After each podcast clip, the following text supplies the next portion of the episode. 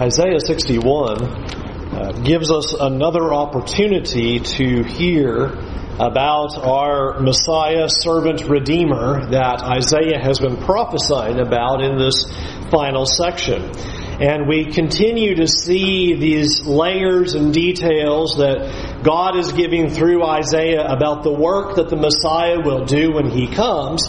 And we've also been analyzing here's the kind of people that will belong to the Lord when He comes. And so again, we're going to get this opportunity. And uh, as I mentioned in the Wednesday night class, every chapter I go into comes the next favorite chapter. And here's now my next favorite chapter because this chapter is fantastic uh, of the descriptions that are given here concerning the Christ. Uh, and concerning what he is going to do for us. Let's read the first four verses of Isaiah 64 to introduce the text. Isaiah 61, verse 1. The Spirit of the Lord God is upon me, because the Lord has anointed me to bring good news to the poor.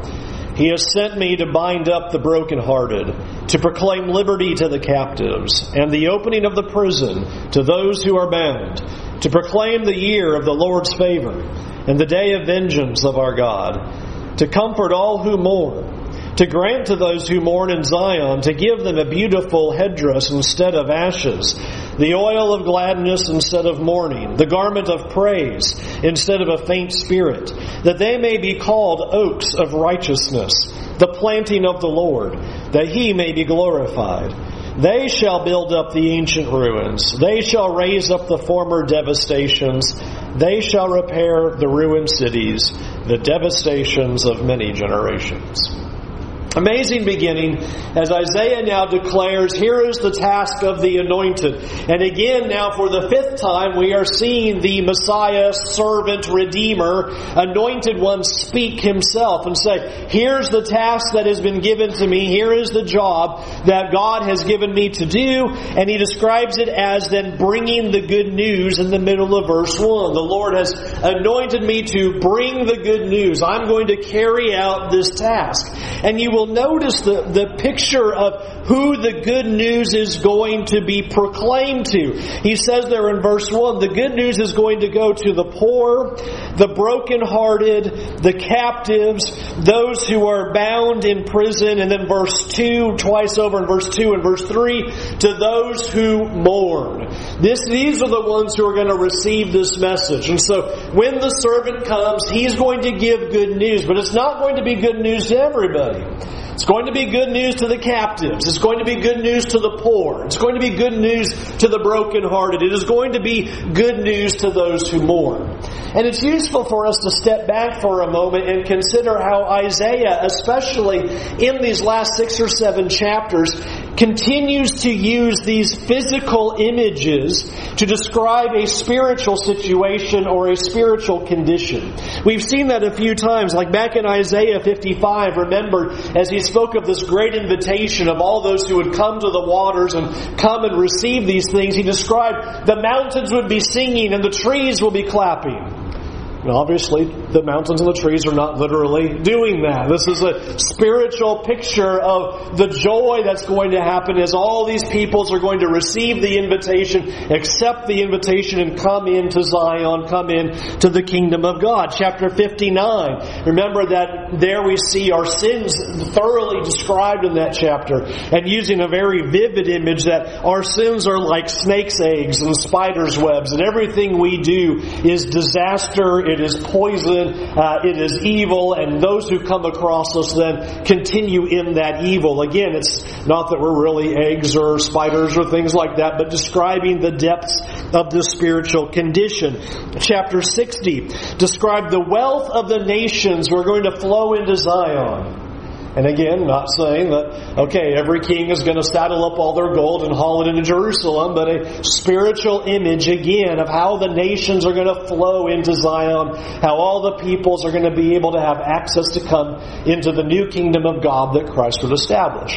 And we should do the same thing in chapter 61. That when it speaks here of that he's going to bring good news to the poor and the brokenhearted, he's not talking about when the Messiah comes, he's going to deal with depression and poverty. That's not what this this is visualizing. This is again the spiritual condition of the people and using these images for spiritual realities.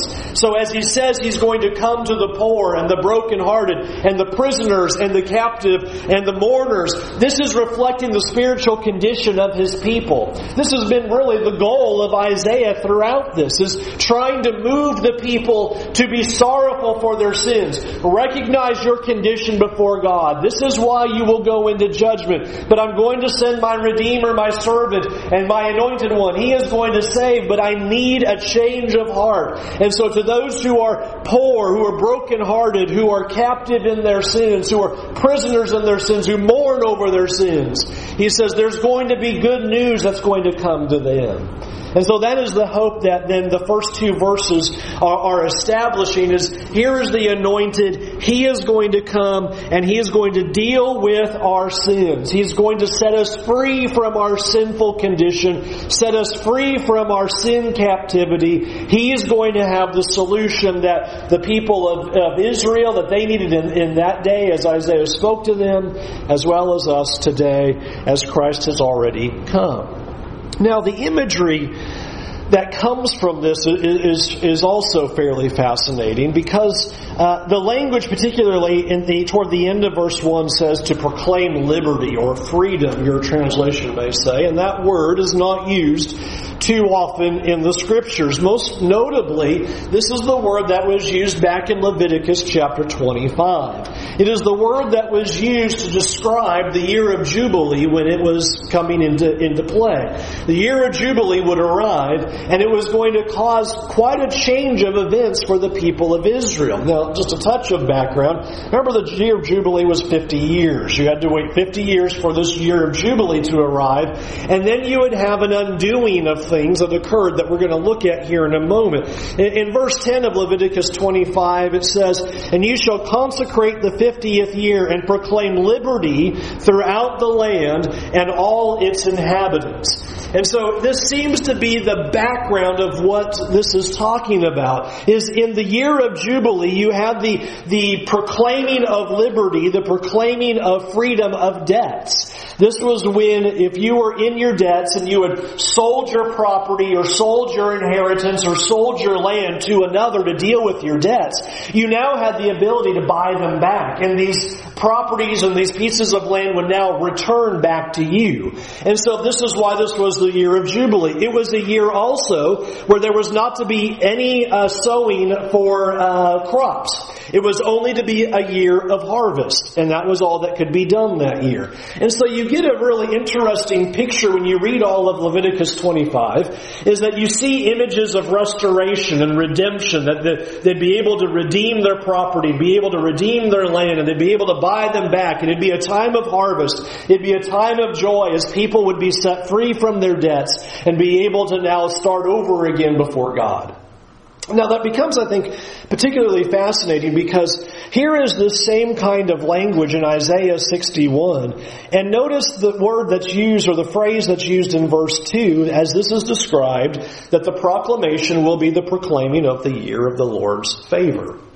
Is going to be the year of the Lord's favor. Here is this Jubilee concept that's coming to pass. This is going to be the fulfillment of why God had put that there in the law of Moses, that when the Messiah comes, there's going to be a year of Jubilee, a proclaiming of the Lord's favor, where there's going to be this time of harvest, of redemption, of restoration, of setting free of sins. And so this is the, the joyful picture that is bubbling up here as he speaks as of preach this, this good news and proclaim liberty. Proclaim the year of the Lord's favor, he continues.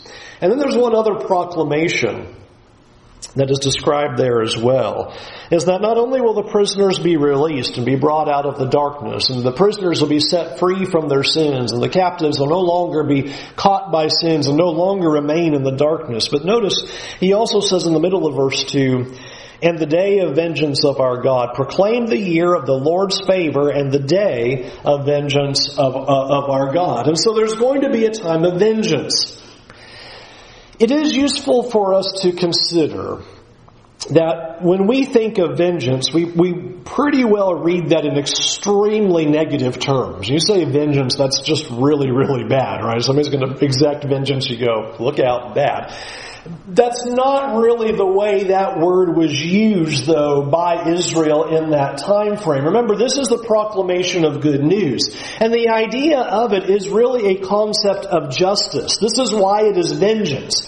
Is that God is going to bring justice to the world, those who are against him that are his enemies, as well as the enemies of his people. And so you can see why if you are God's enemies, yes, this is a negative thing. This is the wrath of God coming against them. But to say this to God's people was not intended for them to go, oh no, the day of vengeance, watch out. That was to be part of the good news. The good news is redemption. We're going to be set free from our debts and from our sins. We're going to be released from these things. And there's going to be a day of vengeance that God is going to deal with His enemies. And His enemies are our enemies as Isaiah has described throughout this prophecy. And that's how we should see what verse 2 is dealing with. Notice how it's tied to proclaiming the year of the Lord's favor, the day of vengeance of our God, to comfort all who mourn these are comforting words. This is good news to his people that God is going to deal with these things. He's going to deal with your enemies. He's going to reverse your situation, and now you will be set free from your sins. This then, I think, becomes particularly fascinating when we see what the servant is described doing. Notice it says there in verse 3, He's going to grant to those who mourn in Zion. So, to those who are the poor, the brokenhearted, the captives, the prisoners, the mourners of sin, the spiritual condition He's describing, verse 3, to grant to them who mourn in Zion, here's what He's going to give them. He says, I'm going to give them a beautiful headdress or a beautiful crown is described here. Number two in verse three, I'm going to give him the oil of gladness and the garment of praise. So there's going to be this reversal. You are slaved in your sins. You are in the darkness. But when he comes, there will be the proclaiming of good news, the reversal of your fortunes, the redemption, harvest, restoration of your life. And here's what God is going to give to you. Rather than mourning, oils of praise, of joy, of rejoicing. No longer is there going to be sadness, but the oil of gladness instead of mourning, the garment of praise instead of the faint spirit, a beautiful headdress or crown instead of the ashes. So again, visualize all of this reversal imagery again. It's all going to change when the Christ comes. Now think about how the New Testament uses this idea a lot. It uses this idea a lot that when the Messiah comes, there's going to be comfort. There's going to be restoration. There's going to be hope. There's going to be joy. There's going to be renewal. There's going to be restoration. You see that term used a lot like in the book of Acts. Mean, they're preaching to the people about what has happened now that Christ has come and the Holy Spirit has fallen on the apostles. Here's what this means. It is a time of restoration. It is a time of renewal. It is all of those same images. Think about even how like the Gospel of Luke begins with that very kind of idea. We read in like Luke 20, in Luke 2 verse 25, we read about Simeon. It says he was waiting for the consolation of Israel. The consolation of Israel. Well, that's what Isaiah is talking about. There's going to be comfort, consolation to the people. When the Messiah comes, it's going to reverse everything. We're told a little bit later in verse 38 that the prophetess Anna, she's waiting as well, says she was waiting for the redemption of Jerusalem. Same idea, same imagery. Redemption, renewal, restoration, joy, praise. When He comes, it's going to change everything. Remember, the Apostle Paul does the same thing. He uses this imagery quite a bit. We've seen it in the book of Romans in our study. He uses it very concisely in Colossians chapter 1, verse 13, where he describes us as being rescued out of the dominion of darkness. Well, here's that same image that Isaiah 61 has. Here are the captives in their sin, in the darkness, now being set free and coming to the light. And so Christ will come and set you free. So this is what the good news is about. Set free from sins, and it will be received by those who mourn over their sins, who are devastated by their sinful condition. They will be the ones who now wear the beautiful crown. They will be the ones who have the oils of gladness and the garments of praise. They will now enjoy the fruit that's going to come when the servant arrives. Consider the most famous sermon of Jesus, the Sermon on the Mount, and it kicks off with the mourners. Blessed are the mourners. They'll be comforted. He's doing the exact same thing. He's resting on the concepts that what of Isaiah's prophesying is here's now my people. And those who will be the ones who hear the good news are the poor in spirit, the mourners, as he goes through that list of all these people. Blessed are all these different people. Well, who are these people? It's the very people that Isaiah was talking about that they're going to hear the message of Christ and they are going to be overjoyed to see that now the consolation, redemption, restoration has come. With all of that in mind, please think about the weight of what happened then in that synagogue when Jesus was in Nazareth. Luke chapter 4, verse 16. He came to Nazareth where he had been brought up. And as it was his custom, he went to the synagogue on the Sabbath day and he stood up and read. And the scroll of the prophet Isaiah was given to him.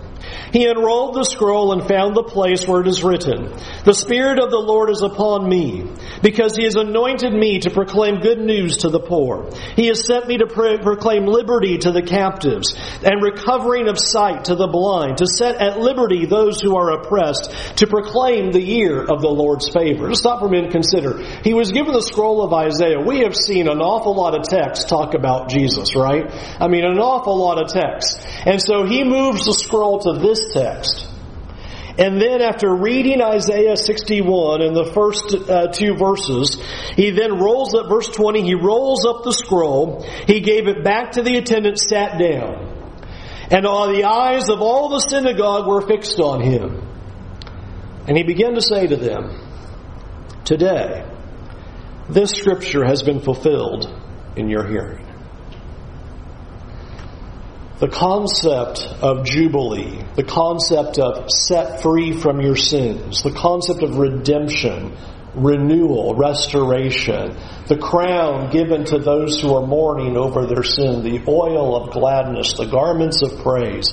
Here is Jesus as he walks into the synagogue and he says, That's now. I'm here.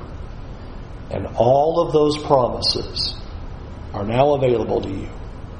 Uh, uh, that had to be just a stopping moment in that synagogue to hear He's arrived. He's come. The consolation of Israel has now come to take us and from our sins and to save us. From verse 3 of Isaiah, from the middle of verse 3, to verse 7, he's now going to talk about some of the results that come from this. Now that it's the year of the Lord's favor and Christ has come, he says, now here is what's going to happen. And I think it is just fascinating the images that he uses here. You will notice the first image is found in verse, in verse 3 after saying he's going to grant to those who mourn the, the, the crown and the gladness and the praise. He says that they may be called oaks of righteousness. The planting of the Lord. Notice now the shift that happens. God is going to do all of this through His servants so that they, they who? They that mourn, they that are the captives, they that are the ones who uh, are the ones who are mourning over their sins, they are the ones who are the poor, the brokenhearted, and in prison. He says, here's what I'm going to do. When they come, I'm, here's what I'm doing for them. I am going to make them or plant them as oaks of righteousness with an important purpose. Very end of verse 3 that he may be glorified. All of this for the praise of God that this is happening. And so I'm going to take these people who are steeped in their sins, who are deep in the darkness, who are captive by their own ways, and I'm going to establish them and plant them as oaks. And that doesn't just say, well, you're just going to be a tree, but righteousness is the picture, such that God will be glorified by that. And so the image is that we are changed people then who exist so that God can be glorified. It is a beautiful picture of our identity. We exist to show the glory of God. But I want to take that a step further because I think the intention of Isaiah is deeper than that. He's not just saying, I'm going to have a people and they're going to glorify God.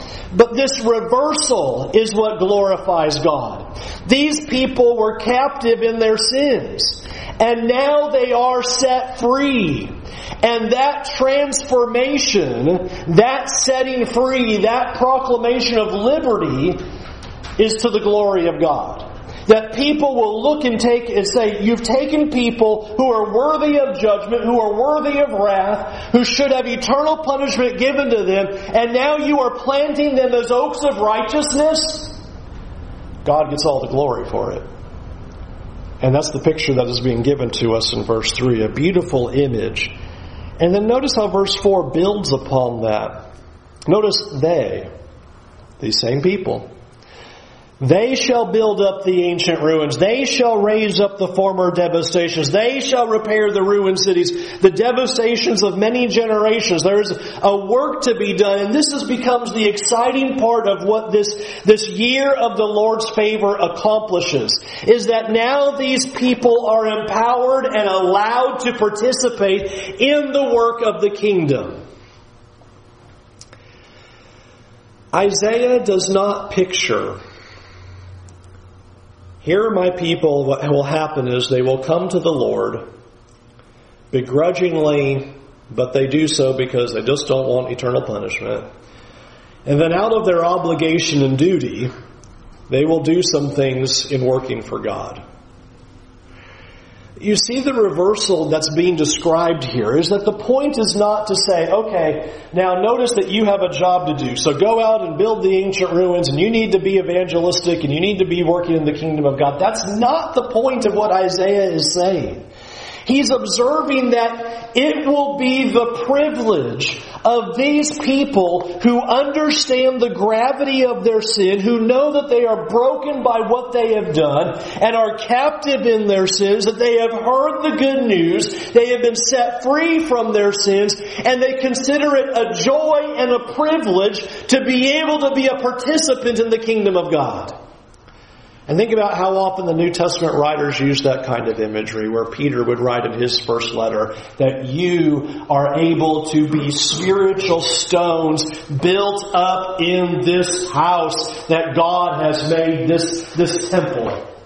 It's an amazing idea. Ephesians does the same thing that we are being built on the apostles and prophets into this spiritual house and this temple that glorifies God. They're relating these images. It's not, oh, you know, we gotta do something. I guess better teach my neighbor about, about the Lord. He's saying these people want it. They recognize their condition. They recognize where they were. They see that they were captives in their sins. And it is a privilege then it is a joy. It is their hope. It is their amazement that they are able to belong to the kingdom of God. Think about how Jesus emphasized that in Luke 15 with that parable of that lost son. That parable is about the older son, but think about the mindset of that lost son when he says, you know, I'm just going to go back to my father and maybe I can just kind of be a servant and do some work. That's us. That's our mindset. We're deep in our sins and God has set us free and we should be like, boy, I hope that maybe He could just use me because I'm an awful wretched sinner and maybe He'll take me back. And the picture is the Father goes, no, you're gonna be a son. You're going to be in my kingdom. You are going to be in my house. It is a glorious thing that I'm going to do for you. I'm taking you from the depths of darkness and sin. And I'm not just saying, okay, now be my servant and do some menial tasks. But you're a child of God. You are adopted into the family. And you are counted as a fellow partaker in God's glorious kingdom. Isaiah says, here's what's going to happen. They are going to see this as a privilege to work in God's glorious kingdom. They will be thrilled to find their part of how they can participate as fellow workers in God's kingdom. You know, I was, I was thinking about that as I wrote this list. I remember as a kid, you know, one of the songs that we have was, uh, the, the one about the vineyard, to the work, to the work, we must all work for God. I remember as a kid thinking, that sounds just so dutiful, you know, it's like, oh, and it almost has that beat to it, you know, to the work, the, it's almost like the seven dwarfs. You know, we have to go to the mines, we do the work, we almost must work for God. That's a very joyful song now I understand. That's not, okay, yeah, you're a Christian, to the work. We are singing this song to motivate everybody to get to work around here. Uh-uh. Isaiah says, they're going to be oaks of righteousness. They're going to be the oils of gladness and praise they're going to be wearing. And they're going to joyfully do this. This is exactly what they want to do. And it will be so that God is glorified. They desire to build these things. That God has allowed them to do that. I hope you get the perspective that I think Isaiah wants us to have. That we are allowed to work in the kingdom of God is a great privilege. It's not about, okay, now you got to go do something. It's those who are truly God's people are glad that there is some part that they can do in the kingdom of God. The picture, picture continues in the New Testament when you think about how the apostle Paul spoke of that. 1 Corinthians chapter 3 verse 5 what then is Apollos? What is Paul? Servants through whom you believed, as the Lord assigned to each. I planted, Apollos watered, but God gave the growth. So neither he who plants nor he who waters is anything, but only God who gives the growth. He who plants and he who waters are one, and they will receive his wage according to his labor. For we are God's fellow workers. You are God's field, God's building.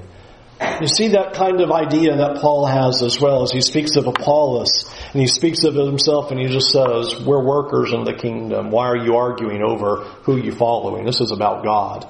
And we're just glad to be workers. We're just planting. We're just sowing. We're all doing our different parts. We're all using our different abilities and using our desires and, and wants and service to God, fulfilling the kingdom that we can as our part, as God is the one who is blessing us as we do it. And so our work then is not a duty. But actually, our work in the kingdom of God represents the year of the Lord's favor. It represents that we are allowed the privilege to be workers of righteousness in accomplishing the work of spreading the kingdom and working for God in that capacity. You'll notice this second image follows along with that. In verses 5 and 5 through 7, he does another one. Verse 5 we've seen many times so far.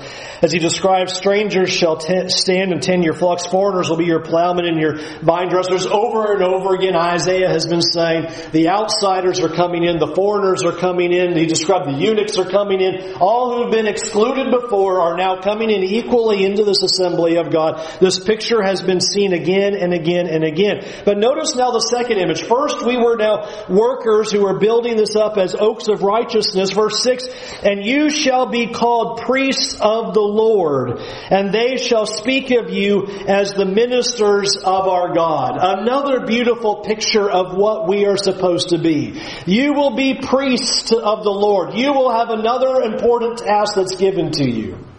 And I think what is truly fascinating about this image is that this is truly the fulfillment of what God had desired Israel to be in the first place. When you go back to Exodus chapter 19, here they are, we're almost to Mount Sinai, right? Chapter 20 is Mount Sinai, and listen to what God says. Now therefore, if you will indeed obey my voice and keep my covenant, you shall be my treasured possession among all peoples. For all the earth is mine. But listen to this. And you shall be to me a kingdom of priests, a holy nation. These are the words that you shall speak to the people of Israel. This was the view that God had as we function as priests, that they would be the light to the nations, that they would be taking the message out to the Gentile world. And as we recognize from Basically, after Exodus 20, things fall apart with that as they do not live up to what God had called them to do. But this was the vision that God had for His people, that this is what true Israel looked like. That they would be priests to the Lord. We see that imagery in 1 Peter 2 and verse 9, that you are a chosen race, a royal priesthood, a, a, a holy nation, a people for His own possession. What does that all mean? That you may proclaim the excellencies of Him who've called you out of darkness and into his marvelous light. It is an image then for us that as we serve the Lord, as we are servants of Him, as we are oaks of righteousness, it demands that we are set apart from the world, not living like the world because we're priests of God. We're trying to show people the glory of God. We are trying to show people the message of Jesus Christ. We're trying to teach them the very words of God. That is our role as priests of God as we take God to the people and draw people to Him. God has a response to this in verse 8. Verse 8 For I, the Lord, love justice. I hate robbery and wrong. I will faithfully give them their recompense, and I will make an everlasting covenant with them. Their offspring shall be known among the nations, and their descendants in the midst of the peoples. All who see them shall acknowledge them, and then they that they are the offspring or the offspring the Lord has blessed. Lord's very quick, simple response this is going to happen. He just says it through Isaiah. God is faithful and He is completely committed to bringing justice. And because of His love for justice, He is going to faithfully act. And so He will make this everlasting covenant, which He promised back in Isaiah 54 verse 10, Isaiah 55 verse 3, and Isaiah 59 verse 21. He brings it up again and He says there in verse 8, I will make them an everlasting covenant. And God says, I'm faithful to my word. I keep my word. There will be justice. There will be recompense. I will do this. There is no deterring of God in this plan. Which leads then to the final two verses of this text, which is then the people's response. Listen to verse 10. I will greatly rejoice in the Lord. My soul shall exult in my God, for he has clothed me with the garments of salvation. He has covered me with the robe of righteousness. As a bridegroom decks himself like a priest with a beautiful headdress, as a bride adorns herself with her jewels. For as the earth brings forth its sprouts, and as a garden causes what is sown in it to sprout up, so the Lord God will cause righteousness and praise to sprout up before all the nations. What an amazing finale to this call of the year of the Lord's favor where God says, I will be faithful to my covenant. I will give you an everlasting covenant. I will bring justice. I will accomplish these things. I will send my servant who will proclaim the good news and he will set the captives free. There will be liberty to those oppressed by their sins. And now we see this great picture. What will the people do? Here is Isaiah proclaiming it. I will greatly rejoice in the Lord. My soul shall exult in my God. I continue to be fascinated by Isaiah's prophecy that you will notice over and over again. He says there's going to be salvation and righteousness, and you're going to be made beautiful. In fact, you're going to be joyful in the Lord because of what God has done. Again and again, he says, God is going to accomplish something and it's going to cause a change in your life. It's going to bring joy that you will joyfully worship God. You will joyfully serve God. Over and over again, Isaiah just keeps hammering and driving at this. This is what my people look like. They are the ones who exult in God. They are the ones who greatly rejoice in God. And why are they so overwhelmed with joy? Verse 10 For he has clothed me with garments of salvation, he has covered me with the robe of righteousness.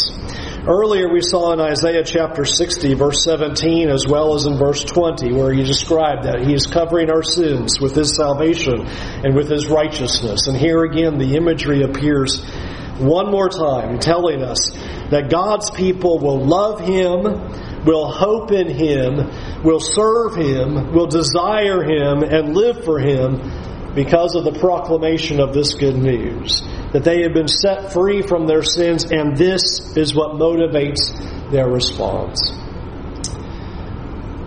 I hope that we will always consider what Isaiah is saying about this. That when we think of our obedience, we think of service, when we think of worship, when we think of all that God has asked us to do or sacrificed for, for Him, that it never comes out of any kind of feeling of obligation, but always a reminder of look at what God did. Look at what He brought you out of. He has taken people who were captured by sins and are now planted as oaks of righteousness. People who are set free from their sinful ways so that they can work for God in His kingdom as His priests. And He calls for His people to joyfully serve Him, to see what God has done for them, and to live for Him as priests, ministers, and oaks of righteousness that rebuild the ancient ruins and raise up the former devastations. People who are working in the kingdom of God in service to Him. How amazing I think it would have been to have been there at that moment when those people heard the words that it is today that this message has been fulfilled. The message of Isaiah, the hope for the world, the consolation of Israel, the comfort to people who are sick and tired of sin and worn out because they continue to do what is wrong and unrighteous. And now there is good news to them. There is a way of hope. There is a way of escape. And there is a means of grace. We invite you to come to His grace tonight. We invite you to turn away from your sins and see the glorious God who has made this possible through His servant, redeemer, uh, anointed one, his glorious King, Jesus Christ. He's proclaimed the good news to us today that we can be set free from our sins if we will love Him with all of our heart, if we will be crushed by our sins, and recognize that Jesus is, is the solution to our sins. To give our lives completely to Him joyfully for all that He has done for us, to take people who were broken and disgusting in their sins. And he says, Here's what I've done I've made you beautiful, clothed you with garments of righteousness and salvation. I've saved you from your sins. Will you give your life to me? I hope you'll do that tonight. Turn away from your sins. Be immersed in water for the forgiveness of your sins. Will you come and do that now while we stand and while we